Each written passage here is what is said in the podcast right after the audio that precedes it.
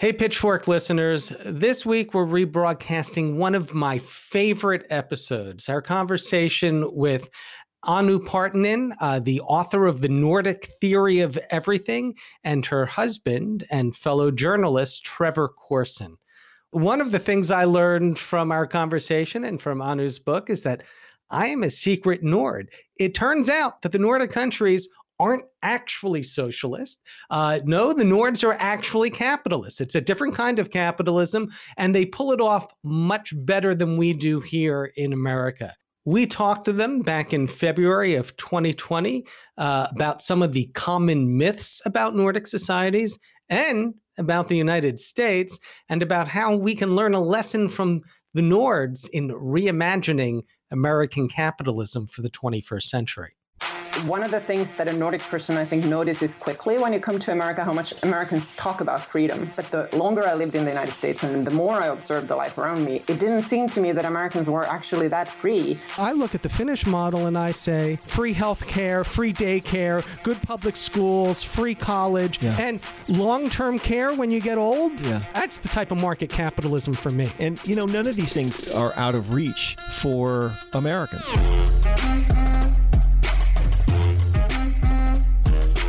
From the offices of Civic Ventures in downtown Seattle, this is Pitchfork Economics with Nick Hanauer. A pointed conversation about who gets what and why with one of America's most provocative capitalists. I'm Nick Hanauer, founder of Civic Ventures. I'm David Goldstein, Senior Fellow at Civic Ventures. So, Nick, back in, oh, was it like May of 2014 when you first had me into the office uh, okay. talk about working with you? Was it that long ago? it ago? was that long ago. Good God. You brought me on board as you explained it to me to help you with your mission to redefine capitalism. Correct. But you know, when I talk to people about the stuff we're working on and the things we support, that we right. want some sort of health care, universal health care for everybody, we want to raise wages, we want to tax the rich, we want a high minimum wage, we want high overtime protections, right. we want affordable housing. Yeah. Uh, they tell me that that's. We're advocating for a socialist hellscape. Let's tell the truth. Yeah. Are you some sort of secret socialist? it's such an interesting question, and it's so pertinent today. I, I think you raise a really good point because we're not socialists. I'm certainly not a socialist, and I really do st- strongly believe that the principal lesson of the 20th century was that markets work mm-hmm. and non market societies don't. That, right. that there's no example on planet Earth where where a society moved away from markets and it succeeded in any sort of measurable way. Right, but saying that markets work is not the same thing as saying our current market system works as well as it can. Exactly. And as I've said many times, capitalism comes in as many flavors as pie and dirt pie tastes terrible and cherry pie tastes great and we you know maybe we get you prefer a pecan pie? Yeah right. Right. People are different but we definitely uh, get to choose the form of market economy that we have. And you know we have both the right and responsibility to choose a good form a good flavor. And I, but but I do think it's worth just pausing for a second and reminding folks why we are so certain that socialism doesn't work. And let's yeah. define this because this yeah. paucity of Super, terms we right. have it, it, it hurts us on both yeah. sides. It it says there's capitalism, this thing called capitalism, right. which is markets and freedom. Hooray, America first. Yeah, uh, fair. Right, right, and that's that's it. That's the only kind of thing there is. Right, and then socialism, where people lump in affordable health care with uh, Stalinist death camps. Right, and l- l- let's make a technical put. distinction between socialism in the Soviet sense, which is you know uh, what we think of yeah. we think of as a communist country where the state owns most of the means of production right. and there is no private property right and there no, are no markets right right uh, the state is setting all the prices and yes. and assigning all the wages and and so forth it's complete top down control yeah. um, that's not the same thing as a social democracy. It's Correct. a social welfare state, a mixed economy, which is largely a market economy in which most industries, most businesses are privately held and privately run, and there's private property. But there are some basic things like healthcare, education, not just uh, K 12, but colleges and Yeah. universities, daycare, things that are there, that are provided by the state, often outside of the market, Yeah. and guaranteed to all citizens. That's not socialism. honestly, by emphasizing the state provided services as the distinction, we actually don't acknowledge the important difference, which is that a laissez faire market system basically can do nothing but eat itself. It, cre- it will create massive economic inequality and will collapse from within. And what other countries utilizing market systems have done is they have constrained the market systems in ways that both encourage and to a certain extent guarantee that the outcomes will will be distributionally reasonable and therefore more stable Right. and uh, more to the point um, where the outcomes of the market economy are not so egregiously unjust that you have to spend a shit ton of government money making up the difference, right? When I think about a market economy that makes sense, I'm not thinking about an economy that mostly includes government provided services at scale although I do agree that in many cases that this is the best and most efficient way to do it like public education and almost certainly like healthcare to a Right. certain extent but what I do think of is a set of rules and norms governing the market economy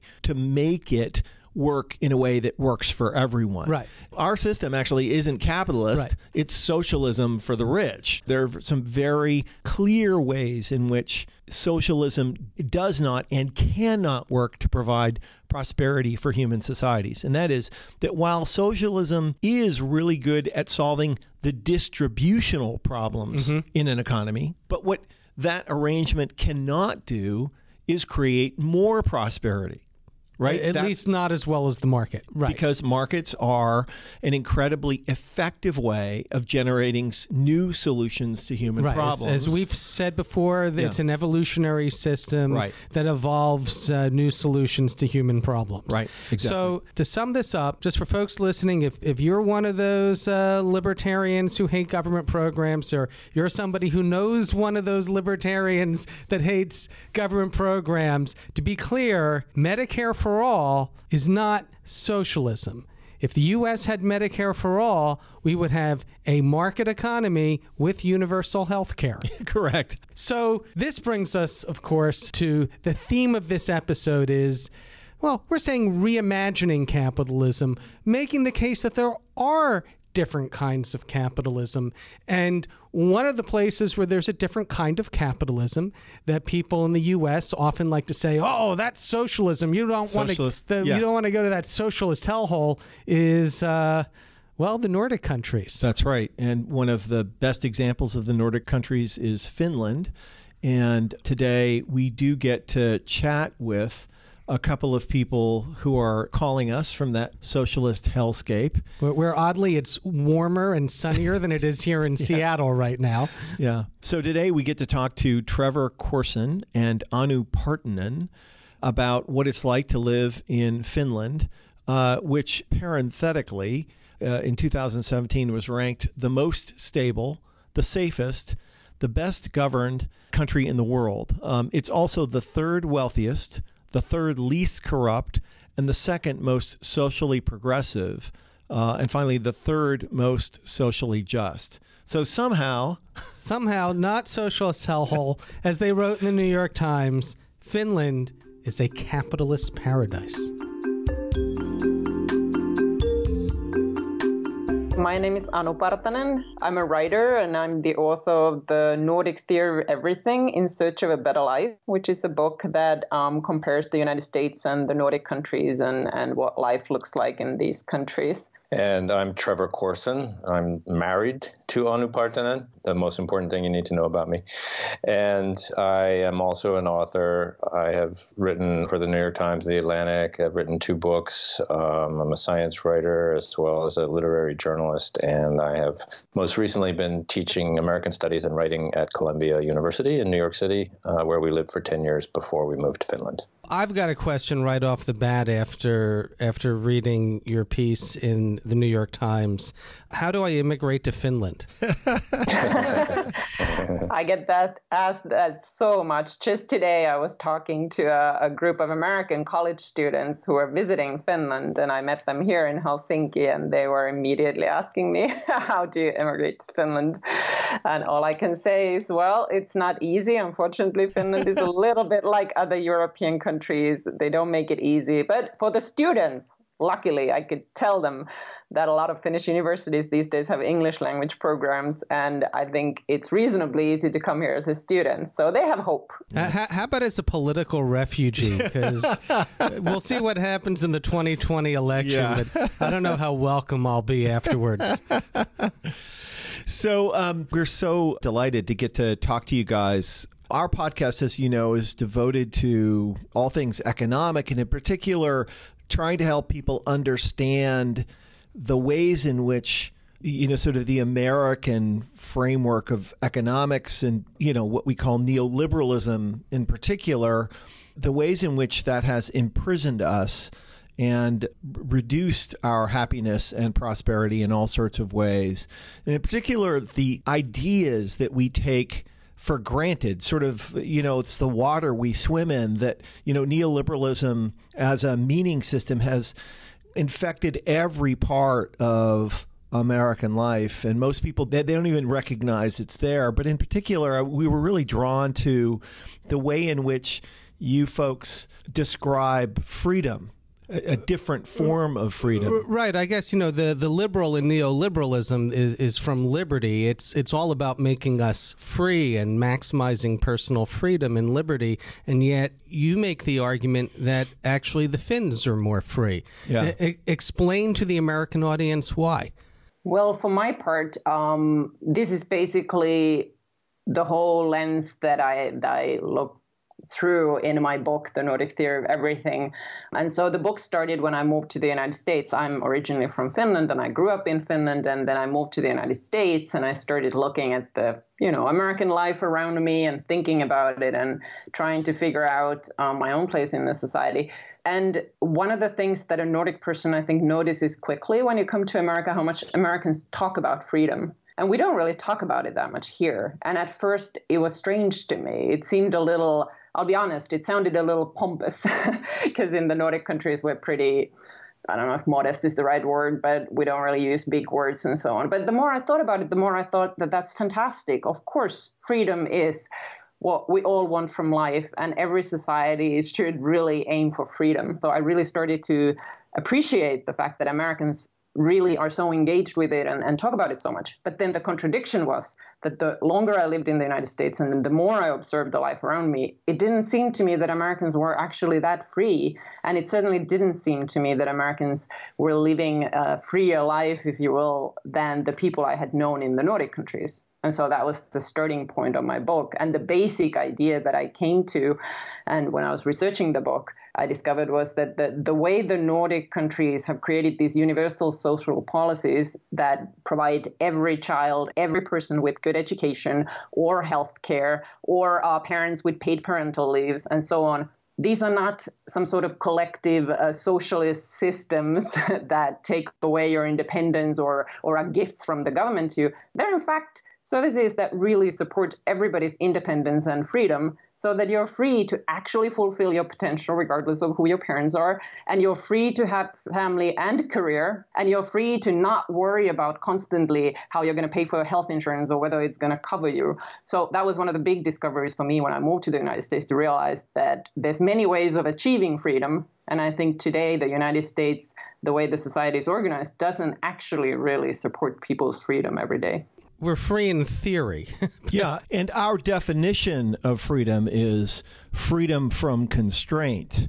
But what you're really talking about is a, a different and, and I think, in our opinion, much better definition of freedom, which is capabilities. You know, it's well and fine to be theoretically free of constraint, but if you live in a libertarian hellscape where the only people in the society who have power are a small group of economic elites, and your life essentially is constrained by that and you're consigned to a life of limits and poverty, you're not super free, right? I, I, think they can make a distinction. I think absolutely. Yeah. Yeah. Yeah, make make a distinction. You and I are equally free to fly on a private jet. Yeah. The difference is you're at liberty to fly on a private jet, and I only get to fly on it if you invite me on your jet. Right. And that sounds like an odd sort of uh, um, uh, situation, but it, it's throughout our lives. You have more liberty than I do, yeah. because you have money. Yeah, uh, I'm curious,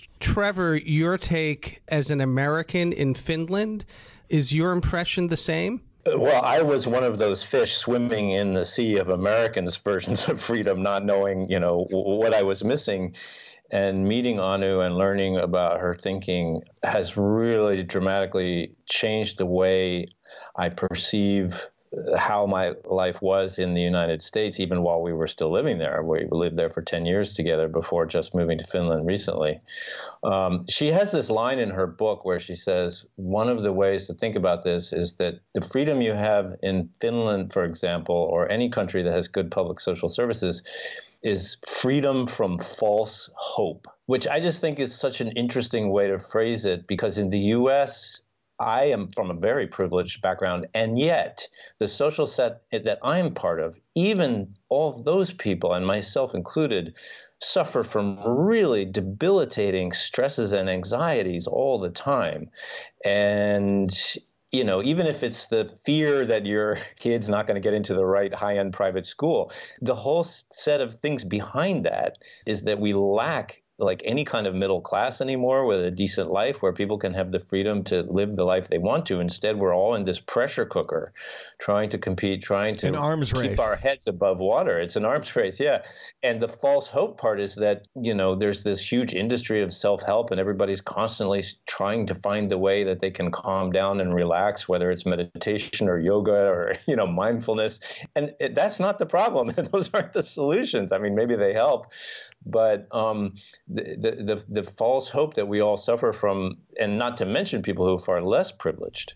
Yeah, um, for sure. That that we can you know rise above this against all odds. I mean, all these tales of heroism, and it's so interesting now moving to Finland where people don't talk and think about this stuff that much, as, as Anu said. But from my perspective as an American, looking, for example, at Anu's Finnish friends here, something she's pointed out too is they seem so relaxed and free compared to the equivalently positioned people that, that we know in the United States who are really stressed out all the time. And it's not that their their quality of life is bad or that they're missing out on opportunity. They have good jobs, they have wonderful lives, they can afford to buy things. They're just really relaxed and enjoying life. Yeah, and I think that, you know, my own experience is that the more inequality there is in a society, the farther the rungs of the ladder of opportunity are stretched apart, and the more panicked people become about moving from rung to rung or moving down a rung. Uh, anu, in your book, you uh, you talk about the logistics of everyday life and the, the difference between making your way through life in America on a daily basis, how complicated and stressful it is, as opposed to what it's like in Finland. If you if you could provide an example, I think the, the audience would appreciate that. Well, I think there's just many things in your daily life, especially if you have a family in the United States that are complicated and require you to do research and visits. And you just think of um, choosing a good daycare for your kid or choosing a, a good school for your kid. I was just amazed when I started to learn that you know Trevor's family or friends that they would do so much research they would ask around friends they would visit multiple schools they would interview the teachers and they were really stressed out if whether they're going to find this good school and can they trust that it's a good school for their kid? And then can they get in and they're filling out this like paperwork and taking part in lotteries. And you know i remember a friend was they were applying for a private school that they're going to pay for a lot of money. And still there was this system where you had to get your application in on a certain day and everybody's really stressed out that that is the mail going to get it or do i have to take it in in person? And all this just seemed to me that people have to spend so much time just figuring all this out and then they're constantly stressed out about it and then multiply this by researching your health insurance and researching college and filling out college applications. And I often thought that, well, this is really anxiety inducing because it's also hard. Like if you don't have the, even if you're a highly educated person, you still struggle to fill in the forms or understand the healthcare bills or whatnot you get in America. So it's complicated. It takes up your time. You're really anxious about it. But I often thought of also like the just the simple American truth that time is money. Like how much time every individual spends on this. People who could be doing something much more valuable with their time, whether it's just hanging out there with their kids or going to a baseball game or working at the actual job and thinking about that. If we had a system where these basic things that everybody needs, everybody needs daycare for their child, everybody needs uh, a school for their child, everybody needs healthcare, if we just figured out a way where you know it's taken care of for you. And i feel like in a nordic country there's certainly debate on how to best arrange these services and so on. But you can also make the argument that if you have a government that is specialized in figuring out how are we going to arrange the best healthcare system for all these people, then there's going to be hired people who are specialized and they do that. And not every individual who doesn't even understand the system. So that to me also seemed like like this doesn't make any sense that we force everybody to be stressed out and spend all this time and energy on these things. What was the experience like uh, finding daycare for your daughter in Finland? Well, you fill in an application. Uh, I don't even remember anymore. I think it was so simple. Or may, uh, maybe I send in an email and an application, and you kind of figure out the ones that are closest to your home or whatnot. You you know list them, and then you get a letter saying which one your child got into. Every child has a right to a spot in a public daycare center in Finland. So it's not the question of whether you get a spot. The place we got is like seven minutes from our home, and it's fantastic. It's truly wonderful. They do so many things there, and we're constantly just amazed at what our le- daughter already learns there, what the days are like. Having said that, sure, um, some you know neighborhoods all of a sudden have a lot of kids and they don't have enough daycare centers. And so people get a spot further away and they're unhappy because oh, they have no. to take the oh, tram. no. exactly. And, and, and, of course it can be annoying but most people then you know you apply next year again and maybe you get a spot closer to you. But it's still extremely easy and we pay the maximum. It's for the whole country there's like a maximum amount that anybody is allowed to be charged, and it's 280 euros at the moment, about a little maybe 290 euros, so about 300 dollars. And then it's still on a sliding scale that if you make less money, you pay less. But we are fortunate enough to be in the highest paying group, and we pay 300 euros. So there's this quote uh, that we grabbed from your book that I really loved. That I think describes this, but particularly getting at this notion of freedom, which is that, that you know the Nordic goal has been to free the individual from all forms of dependency within the family and in civil society, the poor from charity, wives from husbands, adult children from parents, and elderly parents from children. Uh, the, the express purpose of this freedom is to allow all of those human relationships to be unencumbered by ulterior motives and needs, and thus to be entirely free, completely authentic, and driven purely by love. I think it's a wonderful way to express how useful these policies are for po- Right. promoting true happiness and freedom and why that distinction why the lives of people are so different and driven you know driven by these different policies But this is an economics podcast, so so I'd love to get into some of the economics just so we can be clear. Your piece in the New York Times was titled uh, "Finland is a capitalist paradise." Let's talk about the economy in Finland. It is a market economy fully, right? It is, yes. And like, you know, what is a market economy fully? It is in a sense that there's private ownership, there's private businesses, there's free markets. It's very um, Finland's economy is very exports oriented, so Finland is very much uh, part of the global trade and, uh, in fact, dependent on it. So you see less of the kind of a movement to um, towards trade wars or whatnot you see in the United States because I think Finland as a small country and and as very focused on global trade, everybody kind of agrees that global trade is a good thing. So it is certainly very much a free market economy. You have all the same brands, you can buy whatever you want. So it's not at all what many Americans might think that oh they're those I don't know poor socialist countries who probably come buy Coke or whatnot.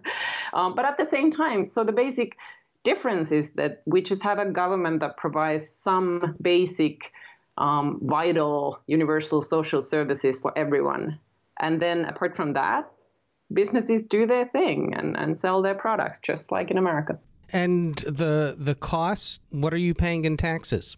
Yeah, that's a really interesting question. I think I often uh, encountered that in America, many people still think that everybody in a Nordic country pays like 70% of their wages in taxes, and that's not at all true. Not at all for me, one of the surprising things also was that when I moved to America, we lived in New York City. And in New York City, you have federal tax, state tax, city tax. And for three years, I had to do my taxes both in Finland and in the United States. So I could, I could actually see that with the same income, what my tax rate was. And it was basically the same few years I would have paid a little bit less in Finland because let's remember I wasn't making huge amounts of money.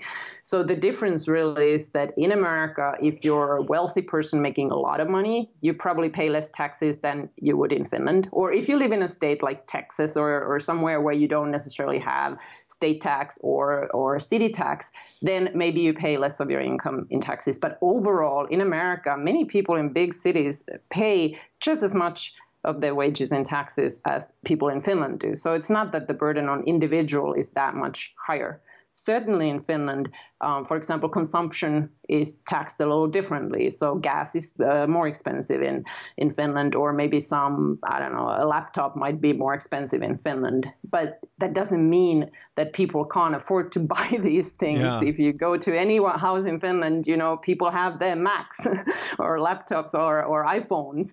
So it's in that sense, it's similar. But it's just, you know, we all pay somehow. And Americans – pay for health insurance on top of their taxes. They pay for daycare on top of their taxes. Yes. They pay for their college on top of their taxes. Whereas the way Nordic society and Finland is organized, we pay taxes and then we get the services in return. And I think for most people, that's a better deal. And I would argue that even for extremely wealthy people who in the United States certainly probably end up paying uh, less tax than they would in a Nordic country, I would say that the Nordic countries still or model could be a better deal because a you're kind of relieved of those pressures that we talked about earlier. You, you don't have to spend all that time worrying whether a kid is getting into the best school because if they get, don't get into the best school, they're gonna you know fall down a ladder and then oh my god. so you can also live less stress-free life. And I'll be honest that for me at least, I think it's a selfish thing also to think that I want to live in a society where there's not homeless people sleeping in the doorways of like these luxury stores that sell $5,000 handbags. And I just feel like I think most Nordic people, even the wealthy people, are happy to pay those taxes to feel like they live in a society that actually provides equality of opportunity for everyone. And then you can feel like, okay, I've earned my success. Because one of the things I was surprised by in America as well, that there's, there's a lot of talk of privilege and a lot of people feeling kind of guilty about their privilege and and Finns don't really talk about that much. Like, of course, in Finland too, some child is in better position than another one for sure. You know, maybe parents in some family are alcoholics or whatnot. This happens always, but because the society overall uh, works hard to provide equal opportunity for all children, then you don't have to constantly feel like, oh, but you know, I had such advantages growing up that actually my success maybe is not my success.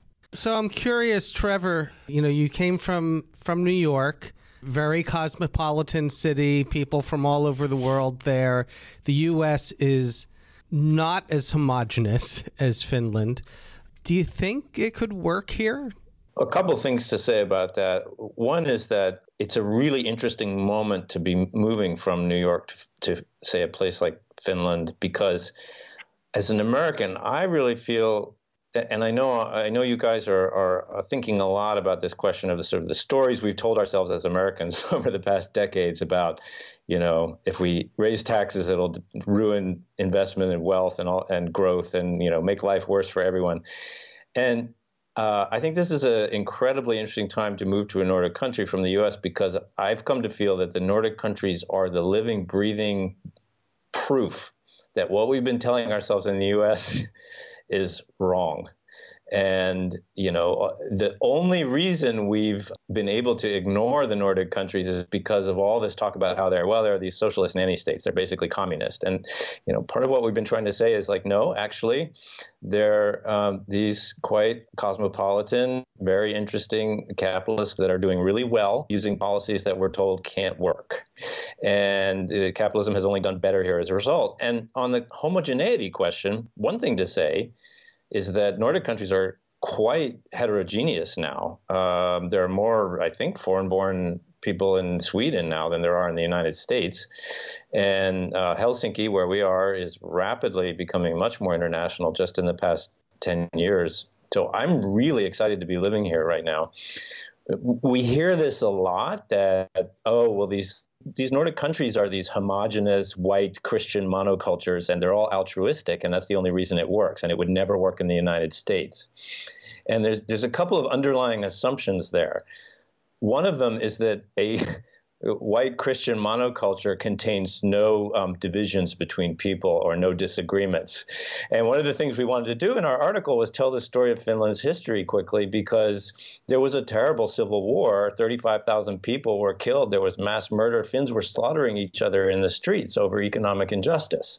And it's the legacy of that that has partly inspired the current system and the way it works. And there are constant disagreements in Finland politically between different political parties, between classes over this stuff. People here fight with each other and scream and yell at each other all the time. The idea that is, these are somehow harmonious, altruistic societies is a complete myth. And the reason it works is because people have a they understand that their self-interest is built into having the system work even though people have disagreements and so that's one underlying assumption here that we need to examine another one is is kind of an extension of that, which is that you only by being altruistic or communitarian could we have uh, good public services. For example, could we have you know no one will agree to it in the United States because nobody's that selfless. Everybody's more selfish in the United States. Well, the whole point here is that all of these public services, for example, universal healthcare, universal good public schools, they're incredibly much in everyone's self interest because, as we've just been describing, our own personal lives are so much better as a result. We have a very selfish interest in wanting to live in this system. So it doesn't require altruism. You actually get a better deal, a much better deal for your money, whether it's taxes or, you know, um, deductibles or uh, premiums you're paying to a, a private health insurance company. We're spending far more money in the United United States, as you well know, yeah. than they do here. So it's a better deal for selfish reasons. It's just much more efficient, right, to solve these problems collectively than than I mean, we there the, the, the, public schools. Yeah, we have a young kid, you know, and we're thinking about schools, and uh, there's an education expert that Anu quotes in her book who, who puts it really well. He said, "Oh yeah, there's school choice in Finland too. You can choose any public school you want. They're all excellent." Right. Right. End of story. Right.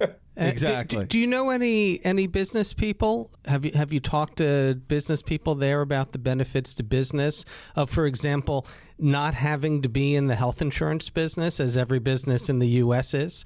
Well, for my book, I have one chapter on entrepreneurship, and the basic um, idea of that chapter was that in the United States, I often would hear when I would talk about Nordic countries, people would say that, well, that's all good and well. Sure, you have a good quality of life, and it's probably nice for all of you to have long paid, you know, summer vacations and paid parental leaves.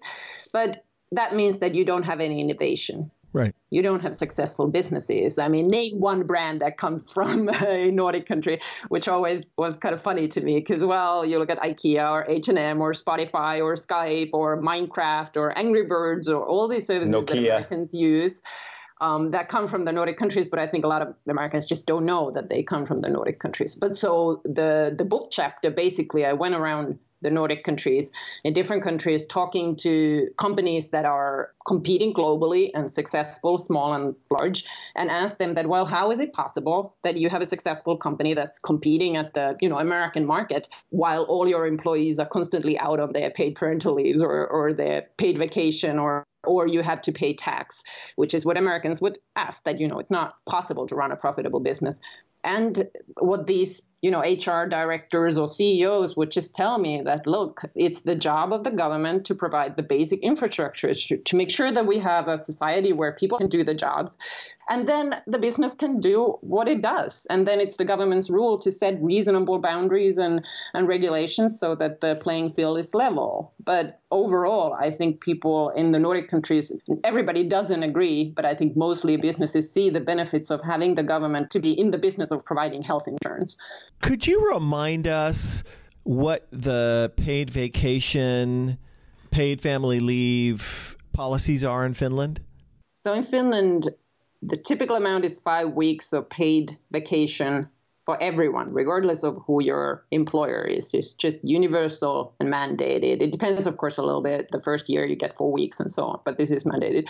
Um, in Finland, parental leave it's about a little bit less than a year is paid uh, based on your salary. So you get a certain percentage. It varies a little. At first it's 90% then it's maybe 70% of your salary that you get throughout that time and that's available to both parents or either parents i should say not both but either. They can choose it and, and divide it as they will and then after that, you can still stay home without losing your job, but then you just get a small stipend for another two years.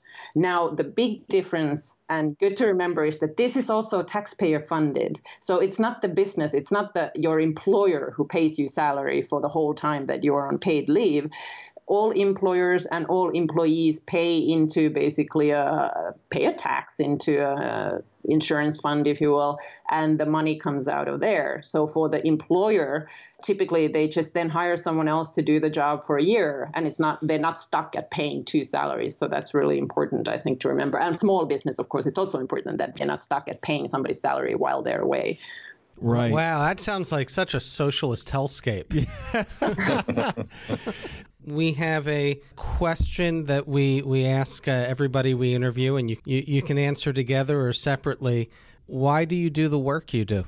Well, I feel like um, as a writer, I want to try to find something that I can give to the world that I can provide. And for me, right now, or for the past several years, the fact that I had lived in the United States for 10 years, I'm now also an American citizen, and that I come from a Nordic country is something unique that I have. So that's why I had chosen to put my efforts into writing and discussing and thinking about those differences.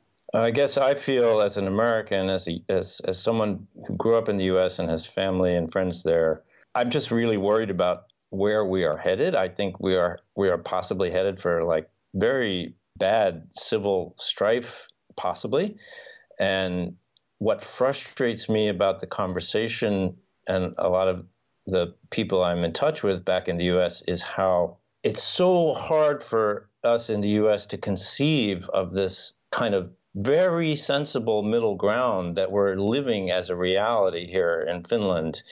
Whereas in the US, we're stuck with these narratives about freedom or, you know, communism, basically. And the reality is everybody's in, thinks that the, that the mainstream in the U.S. is you know has to be centrist and is centrist, and that's the only really viable area. And having known Anu, and I like, I think I, I feel like I need to read her book at least once a year to keep like reminding myself of all the amazing insights in it about the U.S. But the idea that we're centrist is nuts. We're far to the right. Every, we've all become completely convinced that you know anything that's good for anybody and that can help save our capitalist system in the United States is some form of communism, communism or something is just ludicrous. And I feel so frustrated that I want to help try to do what little I can, you know, from the our perch here in Finland right now to say, hey, everybody, wake up. You know, uh, our American U.S. system is really in danger, and it's and we need new stories about how to understand who we are. And you know, I think Anu's book does that, and, and anything I can do to try to help my friends and family back home see other possibilities for thinking about the way we live our lives, I hope can be helpful. Well, well, the good news from the Finnish example is that uh, after uh, we in the U.S. fight our coming civil war, there's there's hope that we can uh, adopt a more sane and humane system like like Finland did. well, that that was obviously part of the subtext of our article. That's a very Finns are very um, pessimistic people often in many ways. So I would commend you for a very Finnish um, lesson that you took from our article. well, thank you guys so much for spending the time chatting with us. Thanks for having us. It was an honor. Thank you. Okay, thank, Thank you. you. Bye bye. Goldy, I visited Helsinki for a few days a couple of years ago for the Slush Conference, which is this giant European tech conference where I gave a speech. And uh, I had just a blast there, and I got to meet all these really interesting people, got to have dinner with the president, and the place is just so shiny and clean and well organized and prosperous and pretty and and uh, and I know you know like it's super far north. Um, Right. It's supposed to be dark all the time, but of course Uh, the are no economy has nothing to do with that. no, okay, but but here's the thing: is it was like it was like clear and sunny, and it was just a magically gorgeous place filled with uh, what looked like very happy uh, people. And I think the interview that we just had with these people reflects that reality. Right. You know, after talking to Anu and Trevor and having uh, read Anu's book, The Nordic Theory of Everything, which I highly recommend, go out and uh, buy it, read it. I, I've got a confession to make, Nick. I, I think I'm a secret Nord. Is that the You don't look that- like a Is that the noun? no, think about this, Nick. You know me. You've known me for about five years now. How the the Finns and the Nords they're they're kind of dark and pessimistic. Well, you fit right in there. Right, right. She also says they like to complain. You fit right in there. right. Pickled herring. I fit. I fit right. fit right in I there. fit right in there. But also, and don't take this personally, Nick. But I, I've always kind of resented salaried jobs. Yeah. I mean, you know, as far as dictators go, you're you're a pretty benevolent dictator, but you're a dictator nonetheless. And and partially it's got to do and and she she talks about this in the book, the American system in which our lives are so precarious that if we lose our jobs, we lose our housing, we lose our health care. How our health care is provided by our employers, and that if you decide to change our insurance, then I may have to switch doctors or uh, I may have to pay more out of pocket, and I'm totally dependent on you uh, for so many things. There's something uncomfortable and wrong about it. What Yeah. I want and what I've tried to do throughout my life, and it's why most of the first 25 years of my adult life I was self employed, is I want to be independent. That's Yeah. that's the American dream to be independent and Well, I don't think it's just an American dream. I think it's a dream Right. of all people Right. is to be unexploited. when you have that independence, say in a country like Finland, where you don't have to worry about getting sick and going bankrupt because everybody's covered and it's affordable. If you have kids, you don't have to worry about paying $1,500 a month for daycare because daycare is free or affordable, no more than the equivalent of $300 a month. You don't have to worry about buying a house in a nice neighborhood so that your kids will have the opportunity to go to a good school because all of the schools are good. Yeah. You don't have to worry about saving for college Yeah. so that your kids don't have to go into tens of thousands, if not hundreds of thousands of dollars in debt if they want to get an education so they can succeed in life because college is free to everybody. Yeah. That creates a type of freedom Yeah. that I feel that most people are missing in this country. And I think that people like you and me, though we have very, very different outcomes, we both came out of a very privileged environment where we did not have to worry how to pay for those things. Yeah, we did not have to worry about how we were going to go to college because we had family to provide that, but we were lucky and we were the few. Yeah, for sure. And in a country like Finland, you can have all the advantages of a market economy, of what people call capitalism. Yeah. but Yet- very few of the downsides. Very few that, Yeah. that so and I think it allows you to be More free. more more free, more risk taking, more entrepreneurial because and much much less stressed. much less stressed. And and I think about it from an entrepreneurial sense. A lot of people, I mean, there's statistics. Homeowners start fewer businesses than Right. non-homeowners because they're afraid to lose their house Yeah. in the U.S. So to understand market capitalism as an evolutionary system is to understand that most businesses necessarily fail. They have to fail. That's how selection works. Most innovations don't succeed. But if failing in a business leaves you on the streets, Yeah. well, then you're going to stick with that job that pays and allows you to feed your children and put Right. a, a roof over their heads. Yeah.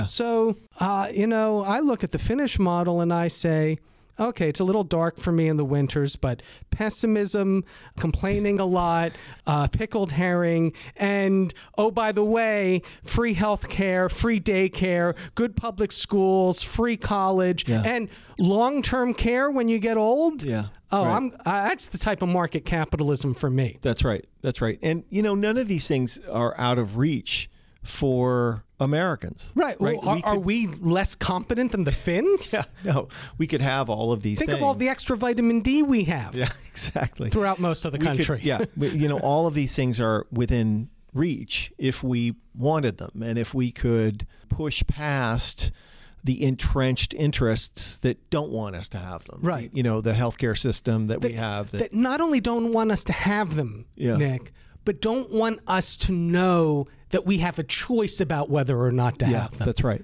And that have been frankly lying to us for decades about how these alternatives are hellscapes. And Right. in fact, they're not. The, these places are now more prosperous, uh, more free, uh, certainly easier and better to live in than than what we call home. And all of this has happened in one lifetime, and all of it happened because a certain small group of people wanted it to happen. And that means that we could make it unhappen if we wanted to, if we got together and did the right things and promoted the right policies and ideas. and opened up our imagination to a different kind of capitalism. Exactly.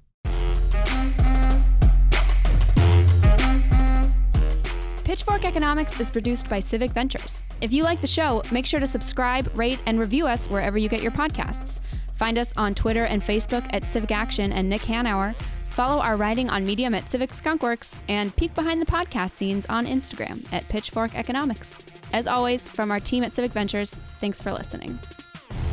See you next week.